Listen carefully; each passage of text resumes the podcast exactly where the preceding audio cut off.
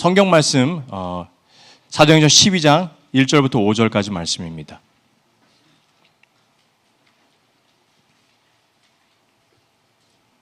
사도행전 12장 1절부터 5절까지의 말씀. 저 여러분들이 한 목소리를 한번 좀 같이 읽기 원합니다. 사도행전 12장 1절부터 5절까지 말씀. 같이 읽겠습니다. 시작. 그때 헤롯 왕이 손을 들어 교회 중에서 몇 사람을 해하려 하여 요한의 형제 야고보를 칼로 죽이니 유대인들이 이 일을 기뻐하는 것을 보고 베드로도 잡으려 할세 때는 무교절 기간이라 잡음에 옥에 가두어 군인 넷씩 네패에게 맡겨 지키고 유월절 후에 백성 앞에 끌어내고자 하더라 이에 베드로는 옥에 갇혔고 교회는 그를 위하여 간절히 하나님께 기도하더라 아멘. 어, 제가 사는 동네는 중국 분들이 많이 사십니다. 그래서 어, 저희 둘째 아들 우리 어, 형우가 학교에서 가면 학교를 찾아가면 마치 중국에 있는 international school에 와 있는 느낌이 들 정도로 중국 사람들이 많고 중국 학생들이 학, 학, 어, 학교에 아이들이 많습니다. 반 아이들이 거의 다 3주 전에 마스크를 쓰고 있어서 아빠 저도 마스크 쓰고 싶어요. 그래서 저한테 얘기해서 제가 어, 그래 그러면 마스크 사러 가자. 그래서 동네를 다 다녔어요. 근데 다섯 군데를 갔는데 마켓에 아무 데도 마스크가 없는 거예요. 그래서 저희 제 동생, 그러니까 저희 아들의 작은 아빠에게 연락을 해가지고 한국에서 한국에 전화해서 마스크 좀 보내라고. 그래서 그 마스크가 어, 배송되는 시간이 있었습니다. 그 기간 동안에 보니까 마스크가 한국에서 동인한 거예요. 마스크가 제가 받았는데 이 마스크를 지금 다시 한국에 보내야 되는 상황이 된 것 같습니다. 아, 여러분, 어, 한국에 지금 어린이집에 아기들도 마스크를 쓰고 그리고 생활하고 있는 거 아시죠? 그렇게 지금 상황이 정말 아주 쉽지 않게 되었습니다. 정말 고통 가운데 특별히 대구는 거의 유령 도시처럼 사람들이 밖에 나오지 않고 있는 것을 우리가 인터넷을 통해서 또 뉴스를 통해서 보게 되고 있습니다. 그런 시기에 어쩌면 그 코로나 바이러스 여파가 이 미주에도 오지 않을까 하는 두려움들이 우리에게 있는 이 상황에 우리는 어떤 마음과 어떤 상황, 어떤 태도를 가지고 주님께 주시는 그 마음을 갖고 살아야 되는가 오늘 본문 말씀을 통하여서 같이 나누길 원합니다. 12장의 1절부터 다시 한번 좀 4절까지만 한번 읽어보기 원합니다. 자, 같이 한번 읽겠습니다. 시작. 그때 헤로 왕이 손을 들어 교회 중에 몇 사람을 해하려 하여 요한의 형제 야고보를 칼로 죽이니 유대인들이 이 일을 기뻐하는 것을 보고 베드로도 잡으려 할새 때는 무교절 기간이라 잡음에 옥에 가두어 군인 내식 내패에게 맡겨가지고 유월절 후에 백성 앞에 끌어내고자 하더라. 예. 헤롯이라고 하는 이 어, 이름을 가진 사람이 복음서와 사도행전에 세 번에 세 명이 나옵니다. 첫 번째 나오는 헤롯은 헤롯 대왕으로 예수, 예수님이 탄생하던 시절에 어, 두 사람 아래에 있는 아이들은 다 어린 아이들은 다 죽이라고 명했던 아주 잔인한 그 헤롯 대왕을 말합니다. 여기 오늘 이 12장에 사도행전 12장에 나오는 헤롯은 어, 그 헤롯 대왕의 손자로서 헤롯 어, 아그리파 1세라고 명하고 있는 어, 사람입니다. 이 사람은 헤롯 가문의 어, 자녀로 자라서 헤롯 가문은 반쪽인 유대인입니다. 그들은 출신이 에돔의 자손들이었어요.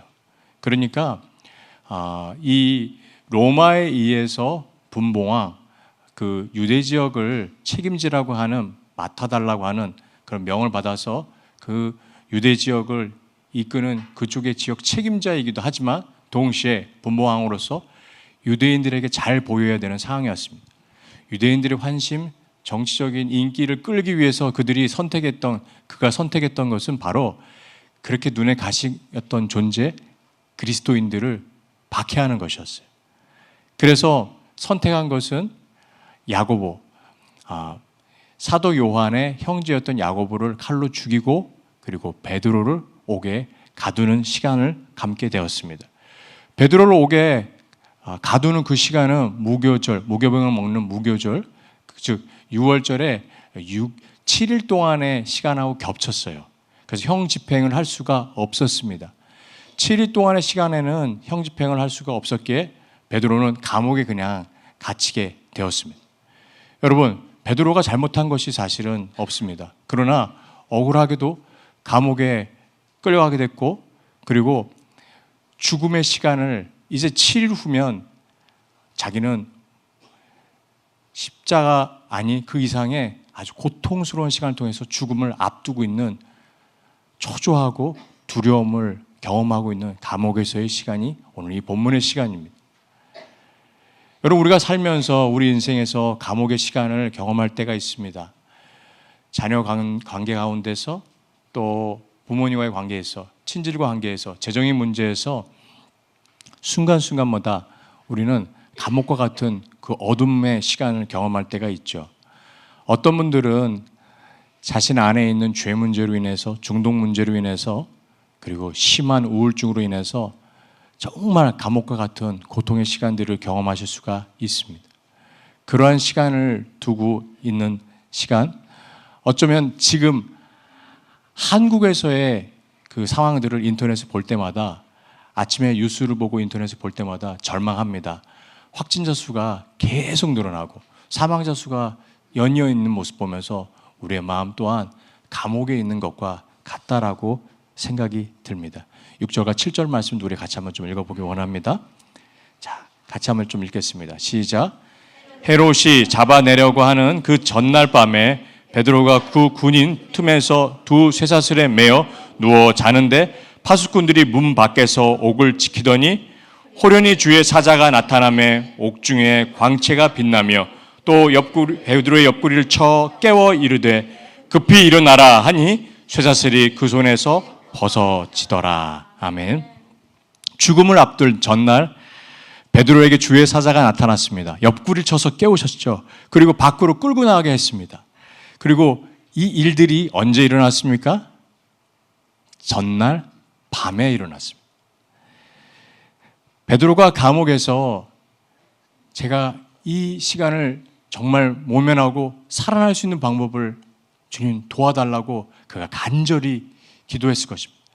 또 동시에 평강의 주님 이 감옥에서 제가 견딜 수 있는 힘을 달라고 기도했을 그 베드로 그 베드로의 기도의 응답은 언제 이루어졌습니까? 형 집행 전날에 이루어졌습니다. 아니 기도하자마자 문이 열리고 천국 천사를 통하여서 감옥에서 나갈 수 있었는데 그러나 베드로에게 이런 역사가 일어났다는 것은 바로 전날 형 집행의 전날 가장 고통스럽고 두려움이 최고조로 달하던 그 시간에 베드로에게 하나님의 역사가 일어났다는 것을 보게 됩니다. 여러분, 주님의 시간표와 우리의 시간표가 다르다라는 것을 우리가 기억해야 될 것입니다. 주님이 우리에게 말씀하시는 시간과 계획하신 것과 우리가 생각하고 우리가 바라는 것이 일치하지 않을 때가 종종 있고 그것의 주권이 주님께 있다는 것을 우리가 기억해야 됩니다. 사도행전 1장에 보면 다시 부활하신 예수님을 제자들이 만납니다. 그리고 제자들이 예수님께 물어보는 장면이 있습니다. 사도행전 1장 6절에서 7절 두 구절 우리 같이 한번 좀 읽겠습니다. 자, 사도행전 1장 6절 7절 말씀 어, 같이 한번 저희가 좀 어, 보기 원합니다. 네. 네. 한번 같이 한번 좀 읽을까요? 자, 시작. 그들이 모였을 때 예수께 여쭈어 이르되 주께서 이스라엘 나라를 회복하심이 이때니까 하니 이르시되 때와 시기는 아버지께 자기의 권한에 두셨으니 너희가 알 바 아니요. 예. 사도행전 이 1장에 보면 예수님의 제자들이 이스라엘 주권이 언제 회복합니까? 라고 물어봤었을 때 예수님이 단호하게 얘기하셨습니다. 때와 기간은 아버지께 있으니 너희가 알 바가 아니다. 너희들은 신경 쓰지 마라. 때와 기간의 그 결정은 하나님 아버지께 달려 있는 거다라고 얘기를 하셨어요. 그리고 말씀하신 게 뭐냐? 그 다음 1장 8절 말씀입니다. 자, 1장 8절 말씀 같이 한번 또 예, 읽어보기를 원합니다. 시작. 오직 성령이 너희에게 임하시면 너희가 권능을 받고 예루살렘과 온 유다와 사마리아와 땅 끝까지 이르러 내 증인이 되리라 하시리라. 여기 주님께서 말씀하신 게 뭡니까? 다른 거 신경 쓰지 말고 성령의 권능을 받으라라고 얘기하고 계세요.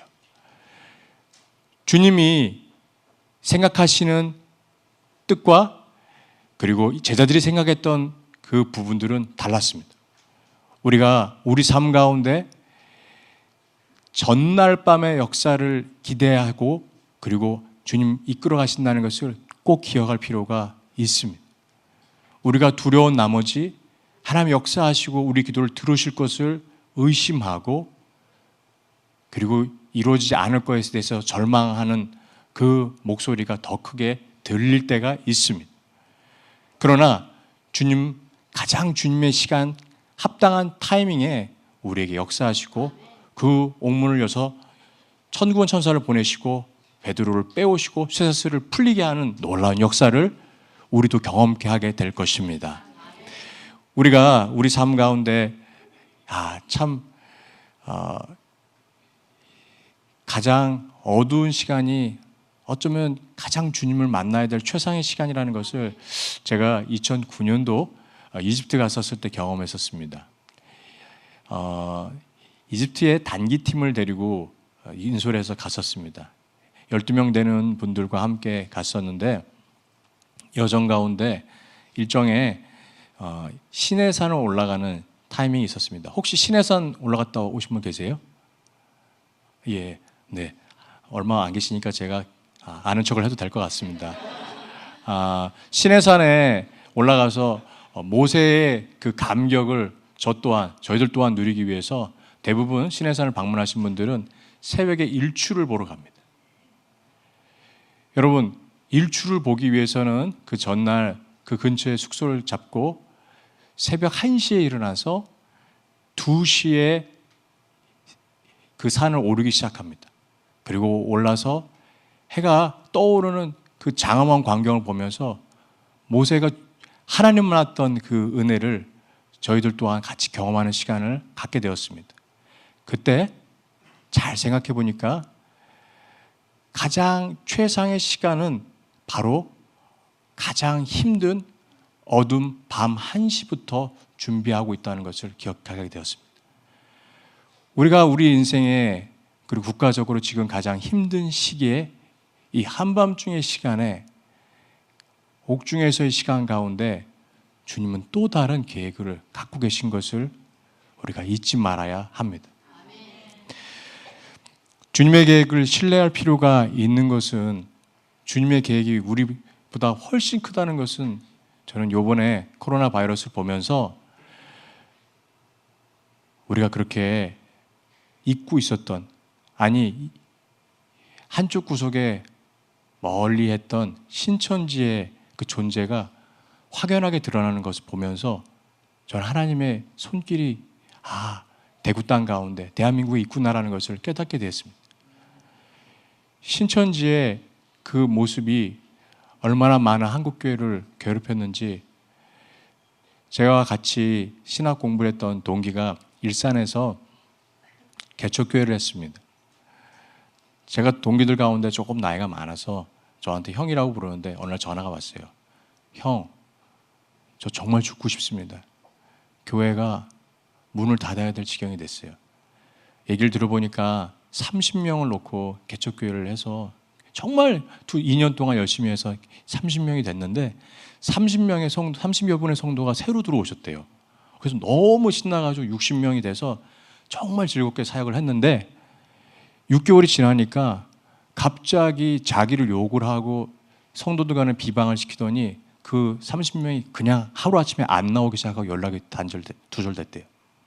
남아있는 분들이 마음이 상하고 낙심하면서 교회를 안 나오기 시작했고 이 친구가 성장의 원동력 동력이 됐던 힘을 잃어버렸습니다. 목회를 포기하고 싶다고 저한테 연락 왔는데 얼마나 많은 사람들이 여러분 요새 인터넷에 보니까 신천지 20만 명 얘기하더라고요. 그- 예? 네. 그 숫자가 예, 숫자가 전체 숫자가 20만 명 아마 넘어간다고 추산하고 있어요. 그 20만 명의 숫자가 그냥 생짜배기를 그분들 표현으로 전도해서 데려온 게 아니고 기성교에서 다 빼온 거 아닙니까? 얼마나 많은 사람들이 그 헛된 거짓 진리에 홀려서 그곳에 갔겠습니까? 통탄할 일입니다. 한편으로는 어떻게 이 지경이 됐을까라고 생각이 들면서 그런데 주님 우리가 하지 못하고 우리가 주저하고 있을 때 주님이 그 손을 들어서 명확하게 보여주시는 이 모습들을 보며 하나님이 먼저 행하시는구나라는 것을 알게 되었습니다. 8절 말씀은 우리 같이 한번 좀 읽겠습니다.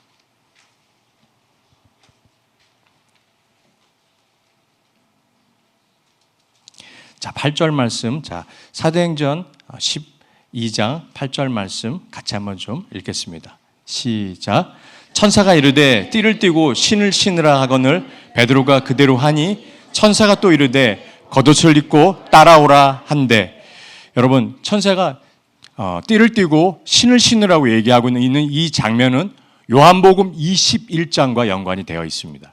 요한복음 21장의 이 말씀 어, 18절 말씀인데요. 우리 한번 또 같이 한번 좀 찾아보겠습니다. 요한복음 21장 18절. 자, 같이 한번 읽겠습니다. 시작. 내가 진실로 진실로 내게 이르노니 내가 젊어서는 스스로 띠띠고 원하는 곳으로 다녔거니와 늙어서는 내 팔을 벌리니 남이 내게 띠띠우고 원하지 않는 곳으로 데려가리라.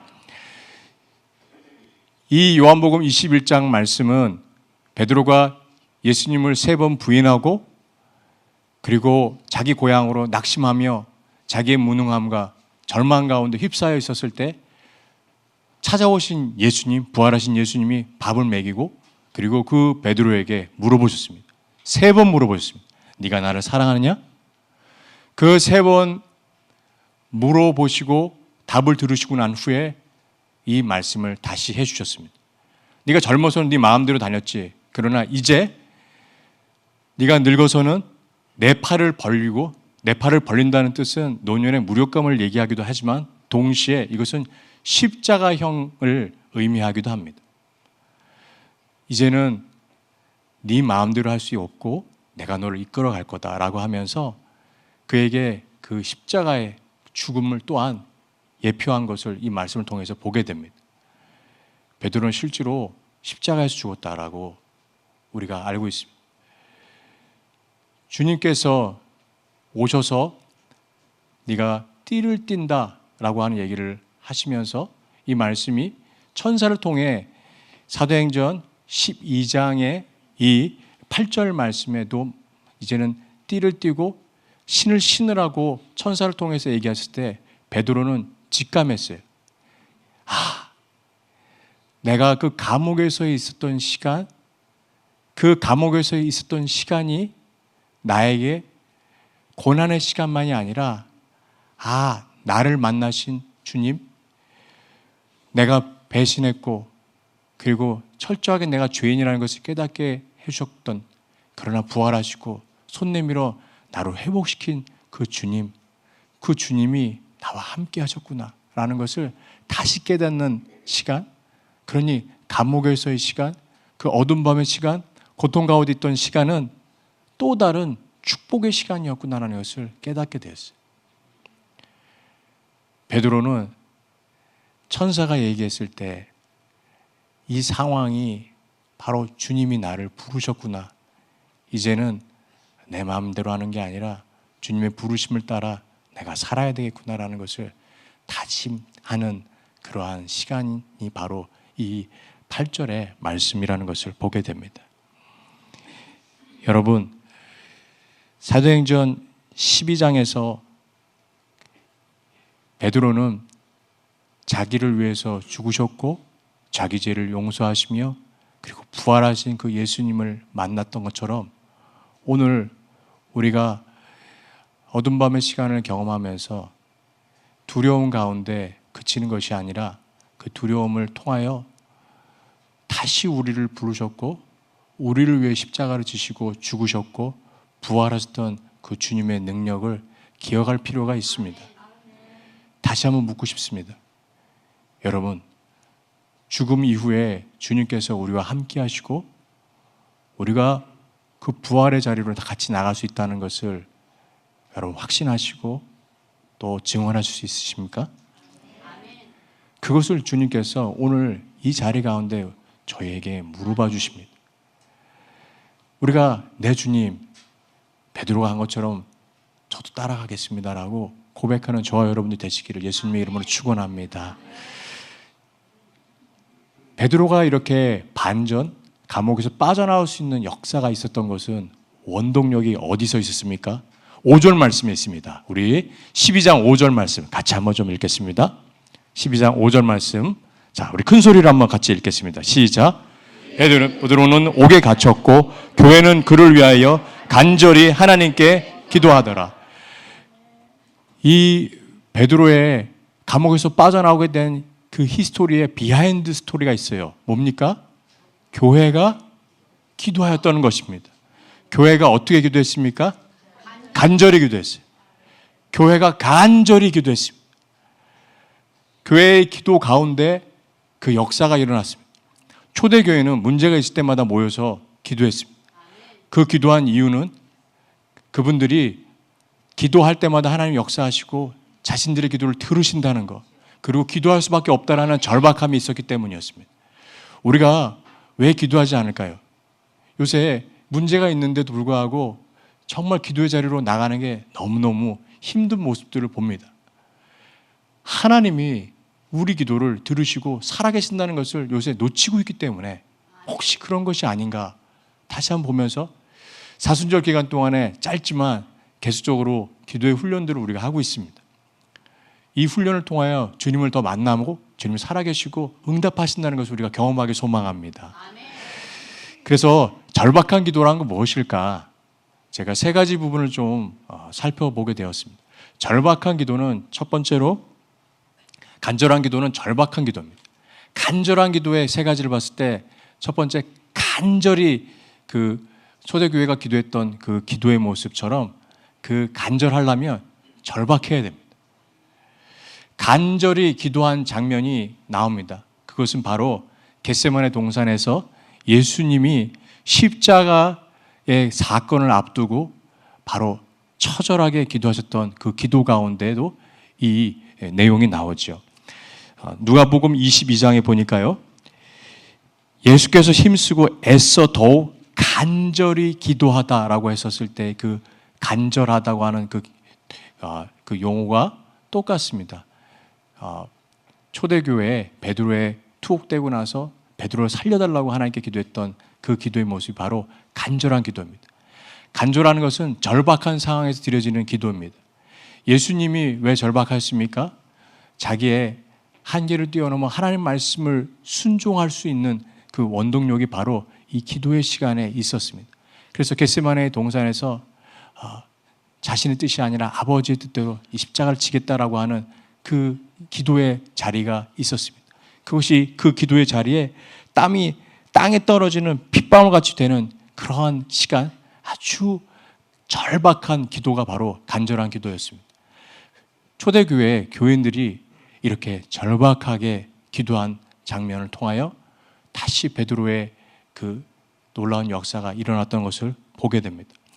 조지 휘필드가 아, 자신의 영적인 상태를 checking할 수 있는 방법 중에 하나는 리스트 checking list가 있었는데 그 중에 하나는 오늘 내가 정말 하나님 앞에 열렬히 기도했는가라고 하는 그 항목을 얘기했습니다. 여러분 요사이에 하나님 앞에 정말 절박하게 기도하셨습니까? 우리에게 한국 땅을 향하여서 그리고 어, 대구를 향하여서 같이 절박하게 기도해 줄 필요가 있습니다. 어, 오늘 기준으로 해서 살펴보니까 대구 땅에만 2,500명의 확진자가 있다라고 지금 나와 있습니다. 절박하게 기도하는 기도 가운데 주님은 우리와 함께 하시고 그리고 그것을 경험했던 시간이 제 삶 가운데 있었습니다. 토요일 날 예배 가운데 제가 제 삶을 조금 말씀드린 적이 있었는데 어, 오늘 다시 한번 좀 제 삶 가운데 절박하게 기도했던 어, 재수 그리고 삼수 시절의 얘기를 조금 드리고 싶습니다. 아, 아내가 제발 얘기 좀 하지 말라고 어디가 자꾸 학교 떨어진 거 뭐가 자랑이냐고 얘기했는데 어, 그때만큼 절박한 게 없었던 것 같아요. 제가 어, 중고등학교 시절에는 교회를 안 나갔습니다. 그리고 저희 어머님은 겨우 교회를 에, 일요일에만 나가시는 썬데이 크리스천이셨죠. 어머님이 어, 공부 못하는 아들을 위해서 재수 시절에 100일간 지극 치성을 들이셨어요. 정화수를 떠놓고 한 게 아니라 교회에 새벽 기도를 나가셨습니다. 100일 기도를 드리며 아들을 좀 붙게 해달라고 그렇게 기도했는데 제가 어떻게 됐겠습니까? 또 떨어졌죠. 그래서 떨어지고 나서 어머님이 속상하신 나머지 동생 방에 가가지고 하나님 앞에 따지시다가 아니 우리 장남 또 떨어뜨게 하시면 어떻게 합니까? 라고 기도하시다가 갑자기 성령의 은사를 받으셨어요. 그래서 그렇게 이지적이고 아들 공부 못하는 것 때문에 늘 속상해 하시던 그 어머님이 저를 보시더니 주님을 3일간 만나서 내가 통곡하고 그리고 또 주님의 그, 어, 그 주님 만나는 시간을 가졌다라고 얘기하셨는데 공부 못하는 아들 때문에 어머님이 미쳤구나 저는 생각했어요. 어머님이 3일 동안 기도하시는데 그렇게 회개와 회개하게 하시더래요. 그 주님을 만나시고 나서 한꺼번에 여러 가지 성령의 은사를 받으셨어요. 병 고치는 은사, 뭐 어, 방언 통변, 방언 은사, 뭐 여러 가지 은사 한꺼번에 받으셔서 그렇게 늘 어, 논리적이셨던 어머님이 다 배설물이다. 예수님을 만나야 된다라고 저한테 얘기하셨어요. 그 절 끌고 어, 1월 달에 어, 2천 명이 넘는 분들이 모여서 기도하는 기도원에 데리고 왔어요. 오살리에 있는 한 기도원이었던 것 같아요. 어, 정말 저는 미치는 줄 알았습니다. 어떻게 이렇게 어, 지루한 시간을 이렇게 많은 사람들이 미친 듯이 기도할까? 안 믿을 때 보니까 정말 이, 이해가 안 되더라고요. 그리고 나서 다시 제가 시험을 봤는데 또 떨어졌습니다. 그또 떨어진 날 저희 아버님이 저를 물어보셨어요. 넌 앞으로 인생을 어떻게 살 거냐? 제가 알아서 살 테니까 신경 쓰지 마십시오. 라고 했다가 아버님이 화가 나셨어요. 알고 보니까 저 몰래 합격자 발표를 보러 가셨는데 그때마다 낙방한 아들의 모습을 보면서 분노가 치미셔서 저의 이 아무 의미 없는 대답에 화가 나신 아버지가 몽둥이로 저를 때리실라 그랬어요. 근데 아버지 손을 붙잡고 저도 아버지 손을 붙잡으면서 아버지 저를 못 때리고 저도 아버지 손을 붙잡으면서 절망하면서 방에 들어갔습니다. 그때 어머님이 찾아오셨어요. 그러더니 얘야 같이 기도하자. 그러더니 제 입에서 그동안 담배 연기가 나왔는데 그날따라 방언의 은사가 확 받게 되었어요. 갑자기 샬라샬라샬라 교회를 제가 안 나가는 상황이었어요. 그리고 나서 집 앞에 교회를 나가게 됐습니다. 그 교회는 할렐루야 예수님이 살아계시면 이 얘기를 하시는 목사님이 계시던 교회를 나가게 됐어요. 저는 제 인생이 왜 이렇게 된지 모르겠지만 어쨌든 입에서 제가 모르는 막 그 천사의 방언이 막 나오는 거예요. 그래서 예배를 드리려고 갔고 그리고 한 시간 동안 매일 그 교회에서는 철야의 기도 시간이 있었습니다. 제가 제 삶의 부르심이 뭔지 모르겠지만 나 어떻게 살아야 할지 모르겠지만 그냥 그 자리에 앉게 됐는데 어쨌든 한 시간 동안 그냥 그 그냥 그냥 입에서 방언이 나오니까 그냥 기도하게 됐어요.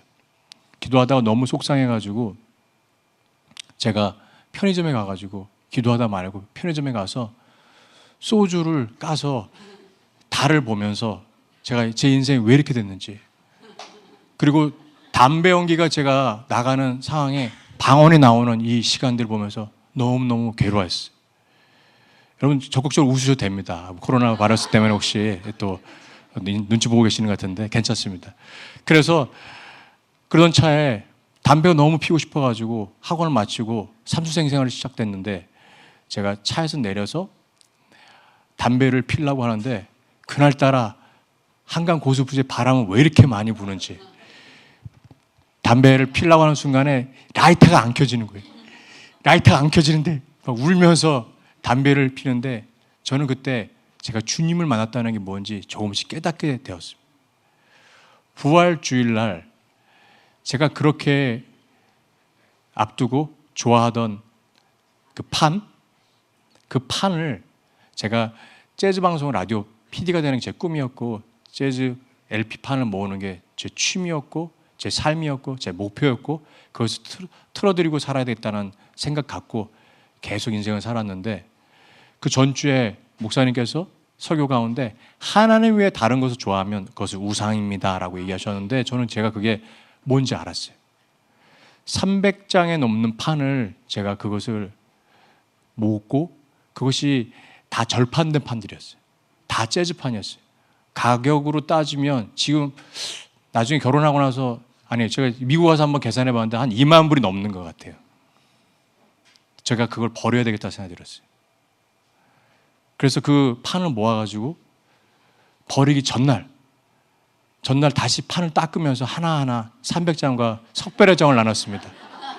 잘 가라 친구. 잘 가라 내 사랑.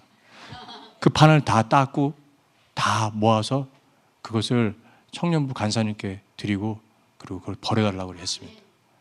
놀랍게도 제가 절박하게 기도하는 그 시간, 그 판을 버릴 시간을 통해서 하나님이 역사하셨어요. 저의 부르심이 무엇인지 알게 되고 여름 수련회 기간 동안에 하나님 부르심을 따라 제가 신학을 결정하게 되었습니다. 여러분, 우리가 절박하게 기도하는 그 시간은 제 삶을 뒤돌아보니 그것이 축복의 시간이었습니다. 혹시 오늘 이 자리 가운데 문제를 가지고 나와서 절박하게 하나님 앞에 기도해야 될 분들이 계시다면 그 시간은 축복의 시간이고 다시 주님을 만날 귀한 시간이라는 것을 우리가 꼭 기억했으면 좋겠습니다. 두 번째로 간절한 기도는 바로 성령의 인도함을 받는 기도입니다. 아, 로마서 8장 26절 말씀 네, 한번 좀 같이 한번 좀 있는데 읽겠습니다. 시작. 이와 같이 성령도 우리의 연약함을 도우시나니 우리는 마땅히 기도할 바를 알지 못하나 오직 말할 수 없는 탄식으로 우리를 위하여 친히 간구하시느니라. 성령이 뭐 하신다고요? 말할 수 없는 탄식으로 우리가 기도할 수 없을 때 우리가 한숨 쉬고 절망하고 있을 때 주님께서 성령께서 우리 함께 해주시고 성령이 우리를 위해서 기도하시고 간구하신다는 것입니다. 그래서 우리가 정말 간절하게 기도할 때는 성령의 도우심을 받고 성령의 인도하심을 받고 기도하실 필요가 있습니다. 성령님 오셔서 저희 기도를 들어주시고 저희와 함께 해주시고 성령님 이 기도 가운데 주님 깨닫게 해주시고 성령님 인도해 주십시오라고 기도하실 때 성령을 통하여서 깨닫게 되는 은혜가 있습니다. 세 번째로 간절한 기도는 사랑의 기도입니다. 중국 땅을 향하여 또 한국 땅을 향하여 기도할 때 그 기도가 가능한 것은 그곳에 있는 사람들을 사랑할 때 가능한 것입니다. 사랑할 때 우리의 기도는 더 깊어질 수 있습니다. 하나님의 그 공유하신 사랑을 경험할 때 우리가 중보기도의 자리로 나갈 수 있는 것을 보게 됩니다. 그래서 그 온전한 사랑은 두려움을 내어쫓게 되어 있습니다. 온전한 사랑에 대한 말씀 요한일서 4장 18절 말씀입니다. 자, 우리 같이 한번 좀 읽겠습니다. 시작. 사랑 안에 두려움이 없고 온전한 사랑이 두려움을 내어쫓나니 두려움에는 형벌이 있음이라 두려워하는 자는 사랑 안에서 온전히 이루지 못하였느니라. 온전한 사랑을 뭘 쫓는다고요?